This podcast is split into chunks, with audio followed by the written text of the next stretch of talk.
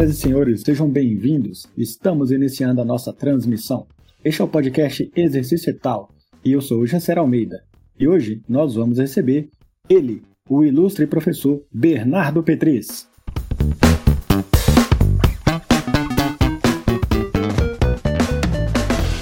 E aí, pessoal, beleza? Fala, Cruzeback! Tá bom?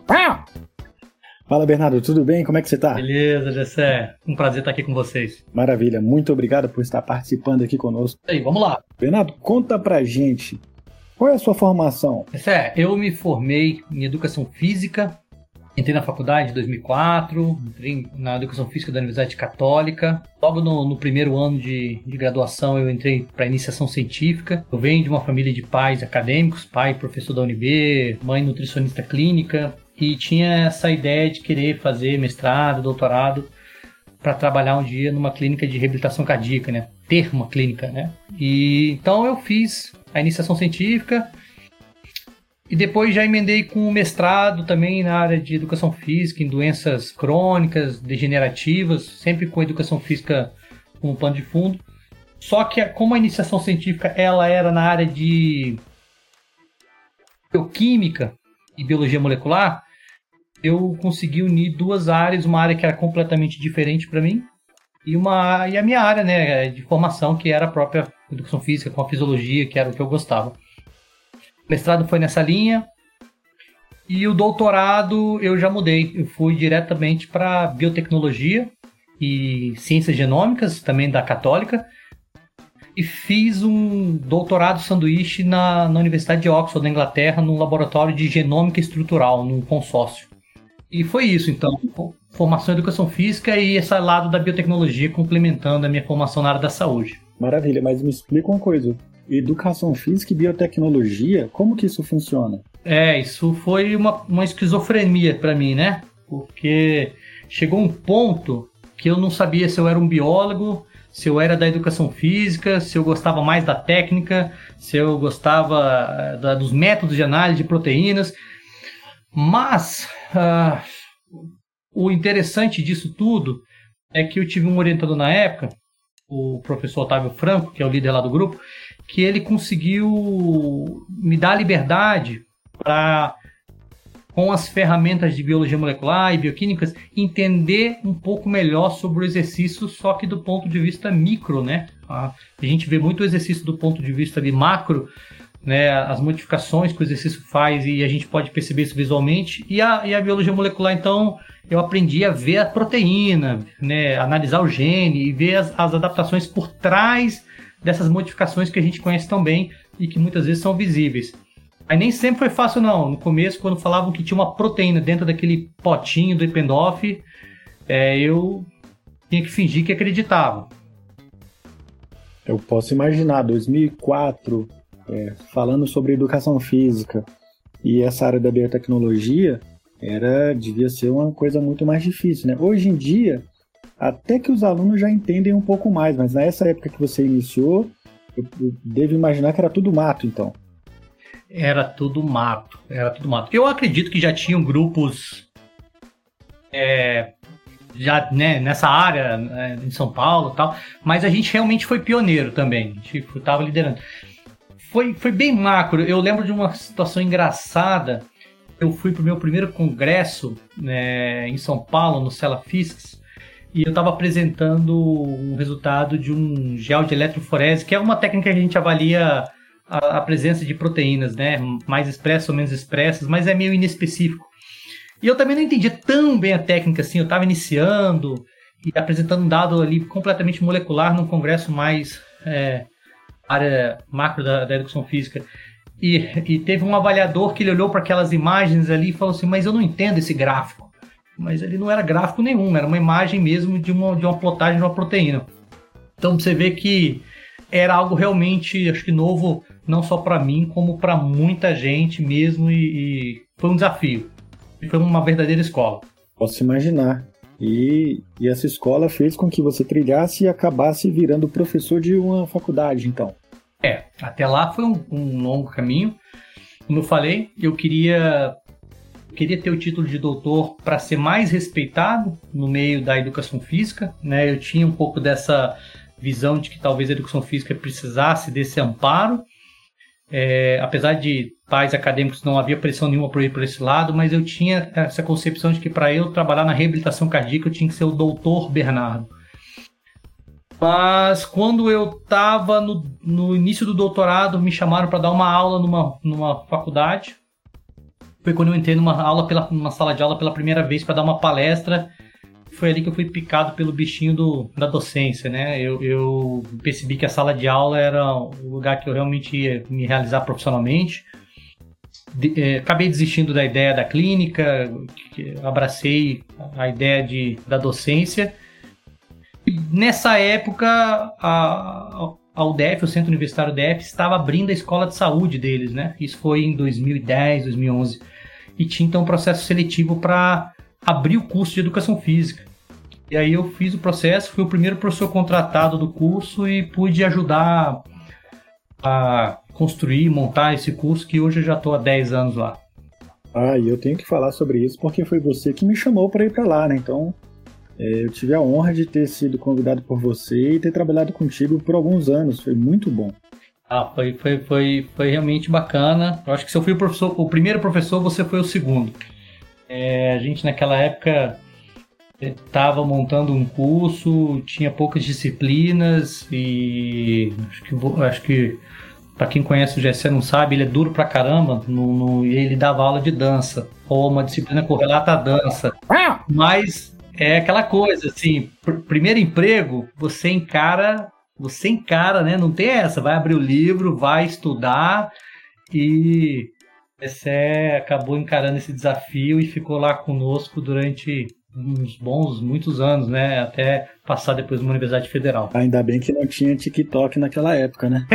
Talvez você pode dizer que você era o precursor do TikTok estaria, você estaria milionário. Olha aí. Verdade. E Bernardo, me conta uma coisa. É, você falou que fez aí o doutorado em relação à biotecnologia, mestrado, iniciação científica. Mas essas coletas, esses genes que vocês, vocês analisavam, vocês faziam isso em, posso imaginar, em modelo animal, né? Tudo isso é factível de ser feito em modelo animal e humano, né? A minha especialização sempre foi em modelo animal, talvez pela estrutura que a Universidade Católica tinha é, na época, né, de biotérios e pela facilidade do modelo de exercício que a gente queria implementar. Então, para te falar a verdade, eu nunca tive a sorte ou o azar de trabalhar com humanos. É, eu só trabalhei com modelo animal, seja camundongo, seja ratos.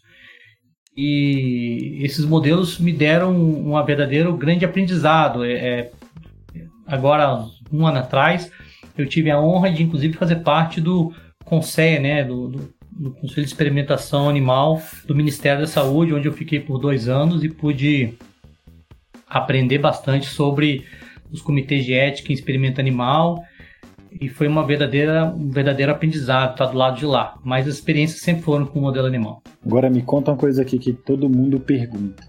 Ah, faz pesquisa com ratinho, com modelo animal, com camundongo, etc. Tem alguma história engraçada aí com envolvendo bicho, envolvendo animal, envolvendo camundongo ou rato? Várias, não tenho só uma não, tenho várias. Conta uma pra gente. Desde ressuscitação animal até uma que, se a minha mãe escutar esse podcast, ela vai ficar muito brava comigo mesmo 10 anos depois. Eu já, eu já derrubei uma caixa de camundongos no, no carro da minha mãe, transportando esses animais de um prédio para outro. Foram 27 camundongos espalhados no carro da minha mãe. É, tive que catar um por um e. Graças a Deus, acho que todos foram sãos e salvos. Eu já fiz ressuscitação de um animal que ficou muito exaurido após uma sessão de exercício, mesmo seguindo os protocolos. Ele, depois a gente verificou que ele tinha uma doença cardíaca, né? Tinha um coágulo mas eu tentei ressuscitar um animal com massagem cardíaca. É, igual aqueles filmes do Baywatch, que você vê o cara correndo, joga boia, salva o animalzinho, só que aí eu fiz. Agora, a mais engraçada de todas foi quando eu treinava os animais em modelo de natação e eu tava lá no biotério e depois de você fazer os animais nadarem, né, eles nadam com uma, uma espécie de uma boiazinha com peso, né, e aquilo representa o peso corporal deles, e ali você determina a intensidade do exercício. E no final você tem que secar os animais, enxugar. Inclusive eu enxugava com o secador que eu pegava da minha mãe. Mais um detalhe. É, mas é, a gente estava ali secando os animais. Ah, e entrou uma equipe de reportagem de alguma emissora de televisão perguntando se eles poderiam fazer uma matéria sobre animais, modelos animais, já que a gente estava ali com a mão na massa. Eu falei, não, fica tranquilo, pode fazer. E a, a repórter falou: oh, então vocês viram de costas, é, ficam nos, nos, animais. Quando a gente terminar de falar, vocês viram para a câmera e a gente faz o take de vocês. Enquanto a gente estava então ali mexendo, secando os animais, a repórter ela falava da seguinte maneira: Estamos aqui no laboratório onde estão feitas testagens com bactérias mortais em animais. Eu com a mão sem eu com a mão sem luva, com um secador de cabelo da minha mão secando os animais falando, uai, bactéria mortal, que mortal é isso? E aí, quando aquela virou, eu tava com dois ratos na minha mão, olhando para ela, e, e, a, e, a, temática da reportagem dela era sobre bactérias mortais em modelo animal. Acho que esse foi o. Eu, eu quase não consegui segurar o riso, essa, essa foi o ar ao vivo, e infelizmente eu nunca consegui resgatar essa matéria para ver, mas deve ter sido engraçado. Nossa, eu tô aqui morrendo de rir. Mas eu tenho uma outra pergunta para você. Você já teve hamster? Eu tive um hamster chamado Durval. Ah! É, uma homenagem aí ao grande Durval Leles aí do Asa de Águia, que apesar de ser um roqueiro, é, eu tenho esse, esse desvio aí na minha, na minha formação e aprecio um, um, um, trio elétrico, apreciava, né? E, então eu homenageei meu, meu, meu Durval Leles com um hamster. Ele morreu de câncer paguei, inclusive, a fisioterapia. Eu paguei a quimioterapia do, do, do Camundon, do ratinho lá.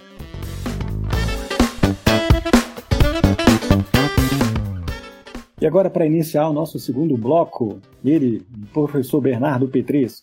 Bernardo, me conta o seguinte: como é que é esse caminho da fisiologia molecular do exercício? Isso é, a, esse nome, fisiologia molecular do exercício, eu tive o primeiro contato com isso em 2013, lá no doutorado lá na Inglaterra, quando lançou um livro chamado Exercise Molecular Exercise Physiology.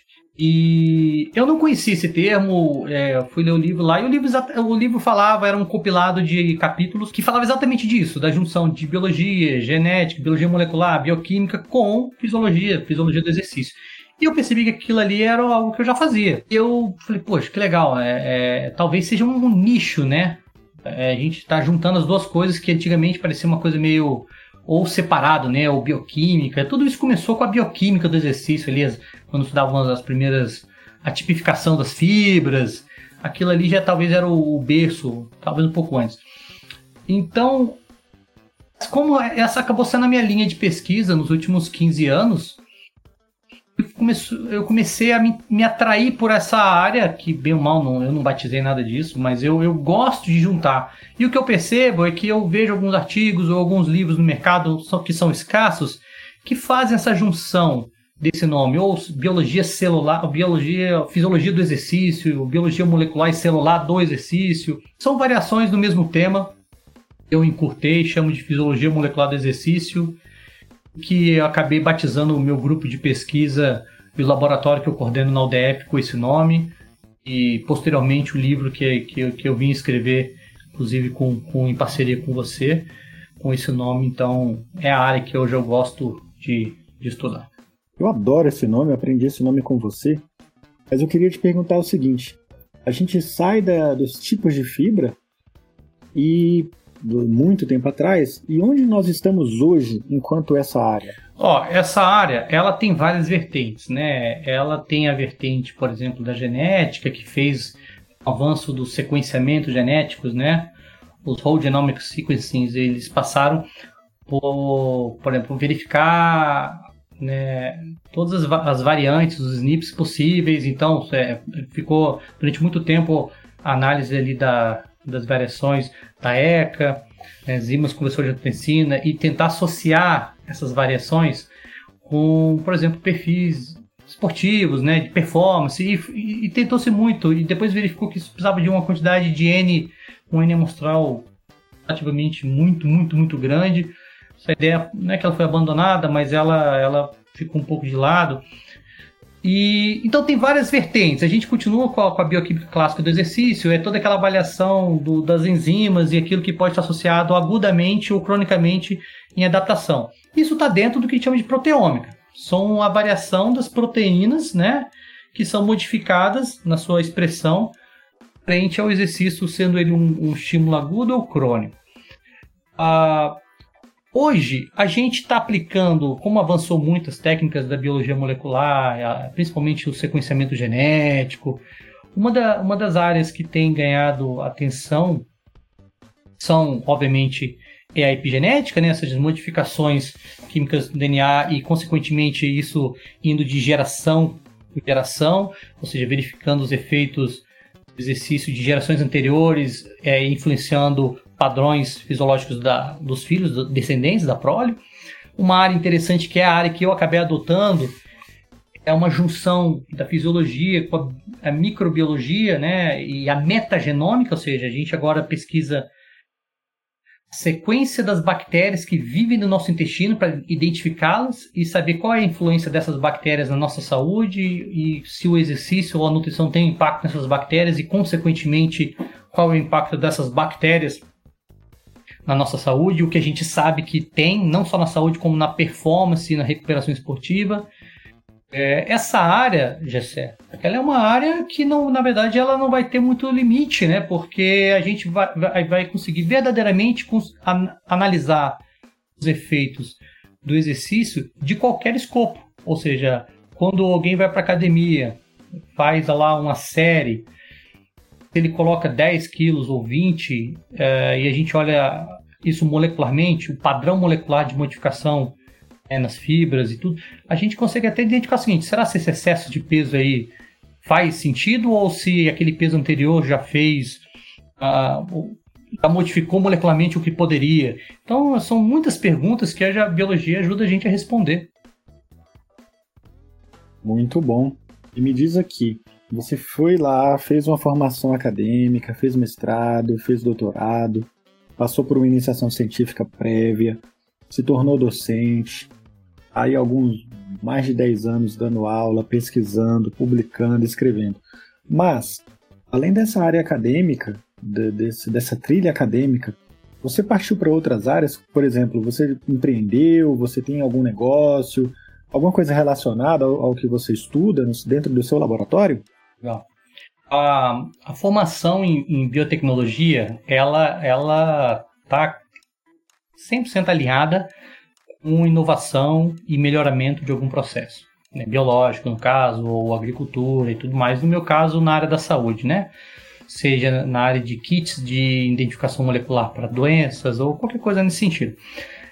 É, cada vez mais os programas de biotecnologia e os programas eles estão dando mais atenção para a vertente do empreendedorismo, principalmente para esse jovem pesquisador e agora está sendo obrigado a sair desse casulo, né? Porque as universidades não conseguem absorver é, todos esses doutores para serem docentes, né? E, e, a indústria ainda absorve pouco.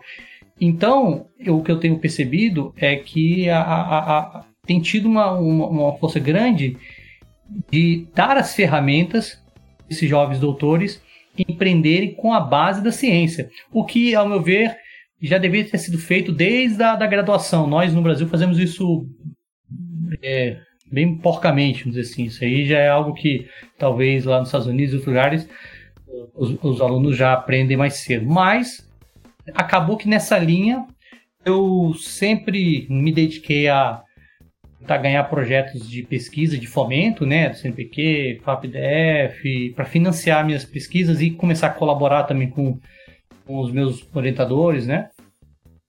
E surgiu uma oportunidade de, de um edital para a criação de uma startup, né, tá bem na, no modelo do empreender. E eu me dei esse desafio, foi algo que eu decidi durante a pandemia, eu, eu quis me reinventar, e eu falei, bom, eu, eu, eu, gostaria de conhecer algo e eu talvez eu consiga usar a minha base da ciência, a minha técnica que eu aprendi esses anos todos em escrever editais, ganhar esses editais, uh, em editais de empreendedorismo. Obviamente eu, eu, eu, eu, precisei de ajuda de pessoas que eram do mercado é, é, e eu consegui é, lograr êxito nesse primeiro edital da FAP, chama Start BSB, que me permitiu então criar uma startup área da biotecnologia. Então eu criei a empresa IPOTEC, em homenagem aos IPs de Brasília, que se representam tão bem. o nosso centro-oeste, OTEC voltado à tecnologia na área da microbiologia, né, microbiota, que é a minha área de estudo. Eu não me sentiria confortável nesse momento em empreender numa área que eu não conheço. Então eu decidi elaborar kits de teste rápido de análise de microbiota humana para aquilo ser um, um kit, um, na verdade, um, um fator a mais de orientação das nutricionistas e médicos né, quanto ao perfil da microbiota intestinal dos seus pacientes e podendo então conduzir uma reeducação alimentar com base naquele perfil da microbiota intestinal do indivíduo. E depois ele pode repetir esse teste depois de um tempo, depois da, da dietoterapia adotada, ver esse padrão. A gente sabe que o padrão de microbiota intestinal tem uma relação direta com a saúde da pessoa, né? Então, eu acredito que a gente com esses testes pode ajudar muita gente, principalmente na área da saúde, clinicamente no combate à obesidade, que é uma linha também que eu pesquiso. Eu estou juntando as duas coisas, né? Pesquisa e empreendedorismo pela primeira vez. Cara, muito bom, isso é fantástico. E me diz uma coisa, esse kit é um kit, é uma, uma, testagem rápida? Ele é um kit de coleta rápido, né? A testagem, é, antigamente, para você sequenciar um DNA, era algo assim, na casa dos milhões, né? Mas não, hoje você sequencia isso em poucas horas. É, você não consegue me ver no podcast, mas hoje o tamanho de um sequenciador agora que foi lançado pela Universidade de Oxford, chama NanoPore, ele é um sequenciador do tamanho de um pendrive. Você pluga ele no seu computador pessoal, coloca a amostra, né, que você previamente extraiu. No caso, nós usamos as fezes, porque são as fezes que eliminam as bactérias residentes no nosso intestino. E são dali que a gente extrai né, o DNA delas e faz o sequenciamento para entender quem são. Então, o kit, basicamente, é um modelo onde a pessoa recebe esse kit, né, faz a compra dele via internet, recebe em casa. Esse kit ele vem em uma caixinha com um rastreador, um código. Faz a coleta da amostra no banheiro, assim como quando uma pessoa vai para o Sabin e faz coleta de uma amostra fecal, e aí ela aquela coleta guarda no potinho e devolve né, pro correio que a gente recebe esse kit. A gente está vendo uma maneira de receber esses kits, talvez em algum ponto de coleta. A partir daí a gente faz esse sequenciamento e a gente vai testar agora esses modelos de sequenciamento. Se a gente usa um modelo desse nanopor que eu falei ou se a gente faz isso de, uma, de modo terceirizado. Maravilha. E me conta uma coisa aqui. Qual que é a importância dessa união ou dessa aplicação do conhecimento gerado na academia para aplicação é, no processo de inovação, no processo de empreendedorismo. É um caminho, é um caminho que os próximos pós-graduandos terão que tomar. A educação física tem caminho nessa, nessa área? de inovação, de empreendedorismo. O que, que você acha sobre isso? É, não existe outra alternativa, ao, ao meu ver. Eu acho que a pandemia ela, ela acelerou esse processo da tecnologias, isso tanto na sala de aula, na maneira com que a gente lida com a nossa profissão, na maneira com que a gente ministra uma aula, é, essas microformações, essas competências, essa inovação, ela vai ter que estar presente. Eu tendo, eu tendo sempre a pensar que a gente responder aos anseios a, da sociedade, às demandas da sociedade, e não a um documento rígido né, que muitas vezes fala, olha, essa profissão tem que ser assim, assim, assado. A gente vive num momento que em dois anos mudou na nossa vida, absolutamente tudo mudou na nossa vida. Então, a, essa formação ela vai ter que verdadeiramente se adaptar, é, agregar microcompetências de formação para os alunos e eles aplicarem isso, claro, mantendo a qualidade. Esse é o desafio. É como a gente mantém a qualidade, né? E não perde isso nesse processo, que é, talvez seja a minha maior preocupação. É. E estamos no caminho correto? Não sei. Eu vou ser bem sincero, não sei. Eu acho que seria presunçoso a qualquer pessoa falar que sim, porque a gente, de maneira geral, vou falar a gente, o mundo, né? A, gente está fazendo o que pode, né? Acho que no começo, quando chegou essa pandemia, muitas modificações aconteceram a toque de caixa, naturalmente para dar vazão a, por exemplo, os alunos em sala de aula, e eh, acho que muitas das universidades privadas conseguiram fazer isso rapidamente, outras nem tanto, mas quem conseguiu fazer se mostrou viável. Então, como isso vai acontecer, por exemplo, no meio acadêmico, eu não sei, eu sou uma pessoa que tem minhas fortes críticas ao modelo de educação à distância, a toque de caixa, não que eu acho que ele é ruim, mas eu acho que ele tem que ser feito de maneira a não perder a qualidade. Eu sou completamente contra é, disciplinas essenciais serem né, a, a, distância. Mas a gente vai avaliar, essa conta vai chegar e a gente vai ter que realmente ver se a, as modificações feitas foram para o bem, né? vamos dizer assim, que a educação tenha chegado para todo mundo, ou se na verdade ela, ela, ela, foi feita de maneira tabuleada e tem grandes benefícios. Eu, eu acredito que a gente pode mudar muitas coisas que estão acontecendo e, e ir para um caminho melhor. Eu acho, resumindo a minha resposta, eu, eu gostaria de ver mudanças é, principalmente na área da educação do ensino superior. É isso, a nossa parte a gente está fazendo.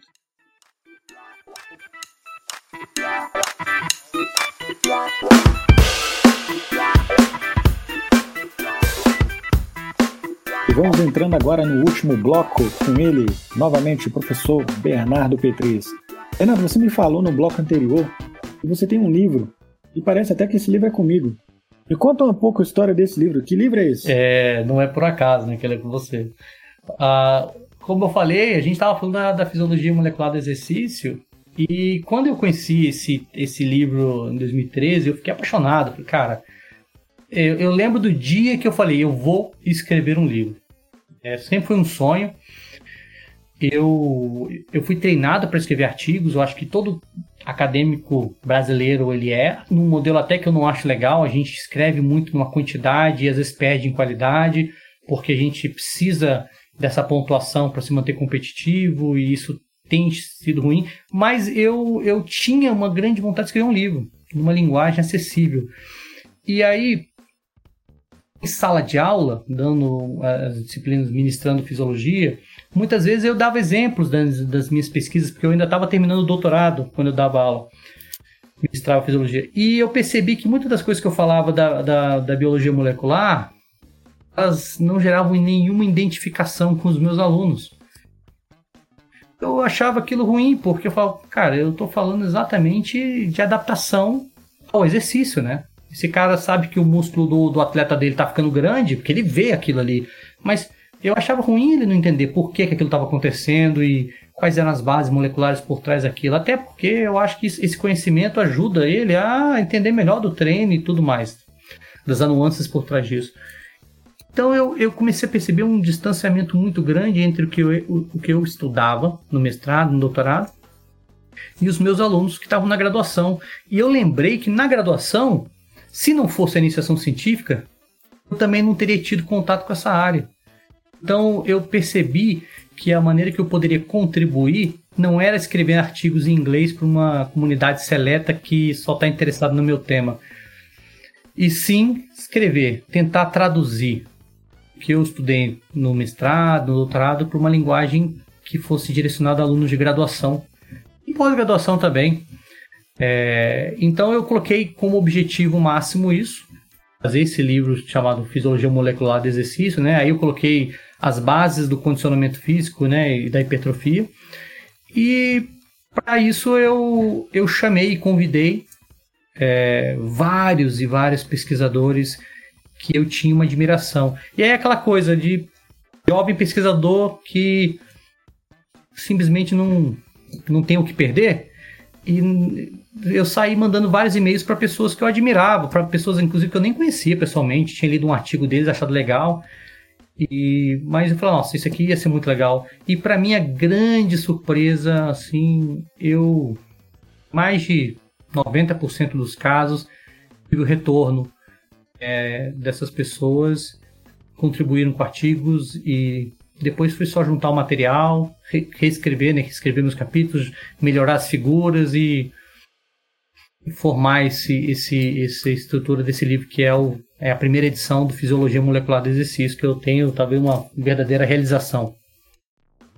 Ah, esse livro é lindo e só que a gente tem que falar também, Bernardo, porque às vezes a audiência escuta, né, o aluno, é um pós-graduando e ou uma pessoa que não é da área, ah, um livro e, e assim, e é só mais um livro, né, para eles. Mas quanto tempo demorou da ideia, da, pro, da proposta inicial, até que esse livro fosse publicado?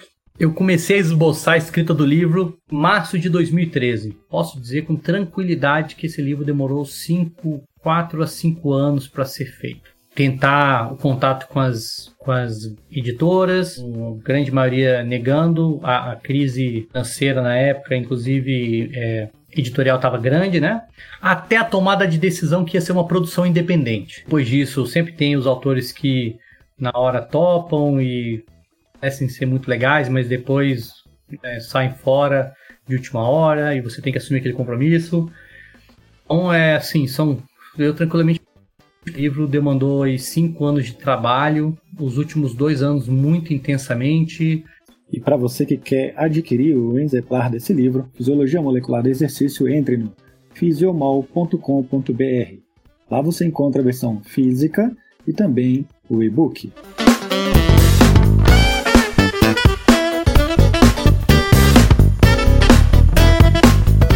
A gente, para ajudar né, a, a, divulgar o livro, e, e, não só o livro, né? A gente gosta do assunto. Então a gente criou uma página no Instagram chamado Fisiomol Exercício, arroba Fisiomol Exercício tudo junto, onde a gente começou a produzir conteúdo sobre essa área, né, de maneira mais facilitada, mas sem simplificar. A gente gosta de facilitar né, o conteúdo, mas é, respeitando a seriedade que é o conteúdo, que é da saúde. E simplesmente quem gosta do assunto e, é, e gosta de acompanhar os, os, últimos artigos que saem nessa área, a gente está toda semana, quase diariamente, postando material diverso sobre essa temática. É isso. E além do livro, Bernardo, a gente tem que, tem que falar sobre um, um outro assunto. Porque você foi um dos caras que em Brasília iniciou essa história.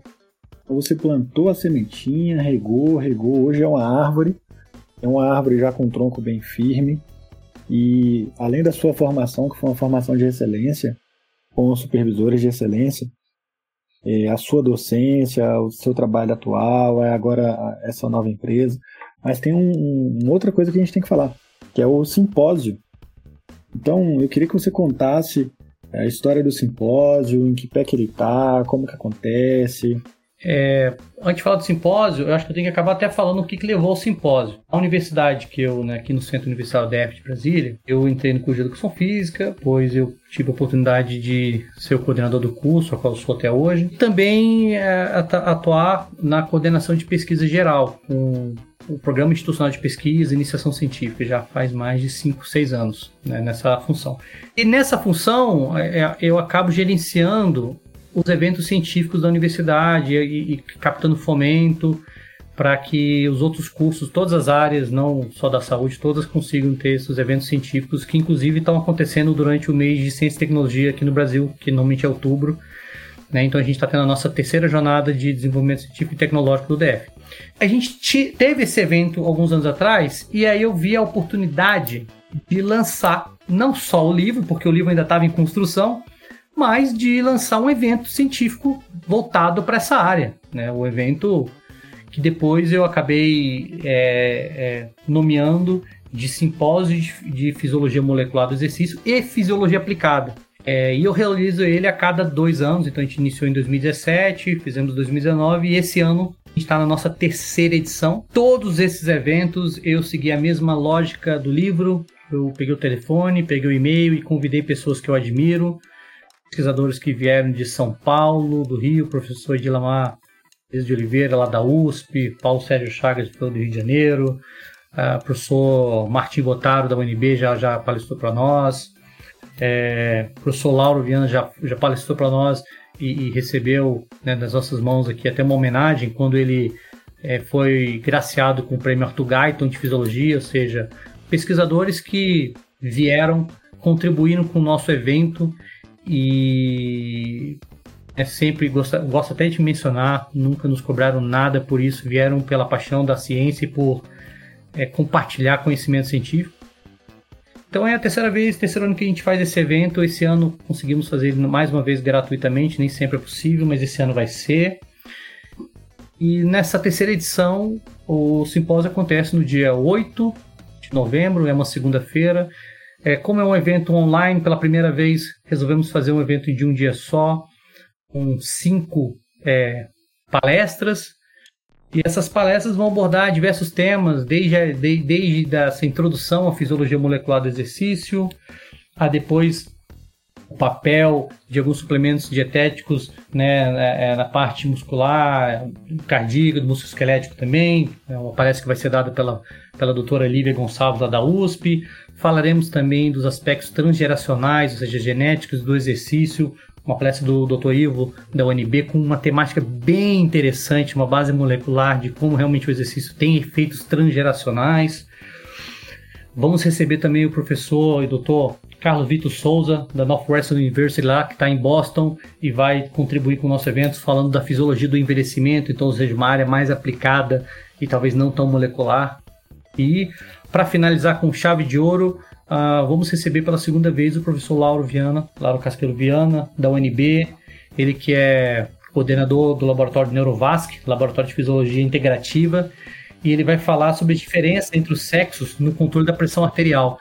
Então, é um evento e realmente é voltado para alunos de graduação, pós-graduação e tudo isso gratuitamente. Realmente as expectativas são altas para o nosso, nosso evento no dia 8 de novembro. Maravilha, e eu vou deixar o link de inscrição para esse evento na nossa descrição desse episódio. Então, pessoal que está nos escutando, por favor, aproveitem a oportunidade de um simpósio gratuito de elevada qualidade. É sempre bom falar, é, Gessé, as vantagens né, desse, desse tipo de evento para os jovens estudantes que estão aí na sua formação. Eu, na minha formação, eu acredito que na sua também, a gente não tinha eventos como esse é, nessa magnitude acontecendo. Hoje, esses eventos online permitem isso, mas mesmo quando não era online, a gente já fazia. Agora, para o aluno, isso vai desde um certificado com horas complementares, que é, são exigências das, das graduações, mas é o conhecimento realmente aprofundado para ele atuar e balizar sua prática profissional futuro, né? Então isso, esse, esse é o ponto impagável. Realmente entender de fisiologia do envelhecimento com alguém que está dando aula numa universidade nos Estados Unidos, com um professor que coordena um laboratório na UNB, é, são, são oportunidades únicas. Tem que comparecer, é uma, uma oportunidade de aprender, vai ser remoto, dá para assistir de casa. É um gratuito, com grandes nomes. É, um, é uma ação fantástica que vocês fizeram aí. Vocês estão de parabéns.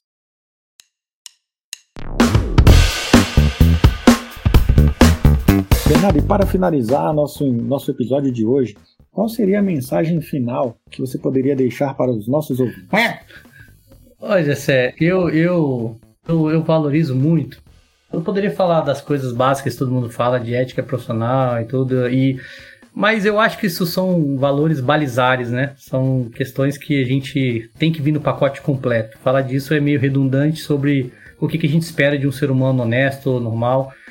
E eu tenho certeza que a sua audiência e quem está nos escutando são pessoas desse, desse nível e, e, eu tenho percebido que a cada ano, eu dando aula, 10 anos na, na universidade, tenho tido contato com realmente alunos, pessoas fantásticas. Eu tenho um grupo, meu laboratório, são compostos por alunos maravilhosos aí. É, não vou citar nome por nome porque eu posso ser injusto, mas eu tenho tido contato com pessoas que têm essas qualidades, então isso mantém a minha esperança. Mas eu, eu, sugiro assim que essas pessoas, que os alunos, que enfim, mantenham a sua essência, a sua essência e que elas acreditem que elas realmente podem fazer de melhor elas e pelos outros que estão né, ao seu redor. Se vai, se vai ser por meio da educação física ou não, é, isso pouco importa. Eu acho que quando você faz a vida dos outros melhor, em qualquer sentido, é, você já está fazendo um excelente papel como ser humano. Eu, graças a Deus, consegui usar a docência, é, a, a ciência, na formação humana. Eu consegui formar novos professores, novos, novos fisioterapeutas, novos enfermeiros. E para mim, isso é muito mais importante que um artigo publicado, ou até mesmo um livro de que eu tanto me orgulho, né? Estabelecer amizades, você é um grande exemplo disso, um irmão que a ciência me deu. Então, eu acho que é isso. É, usarem o conhecimento científico, o estudo, para realmente melhorar a vida do próximo, a sua vida, a vida dos seus familiares, acreditarem nesse potencial, né? Agora, tudo isso tem que estudar, tem que realmente sair da inércia, buscar buscar esse conhecimento a mais e, destacar, não no sentido competitivo, mas sim no sentido de fazer a diferença pessoal para os outros. É isso que eu gostaria. E sejam felizes. Para mim é o mais importante. Gente feliz é, é muito melhor de conviver. Então é isso, senhoras e senhores. Bernardo Petris conosco no episódio de hoje. Muito obrigado, Bernardo, e até a próxima. Maravilha, aguardo o próximo convite. Um beijo.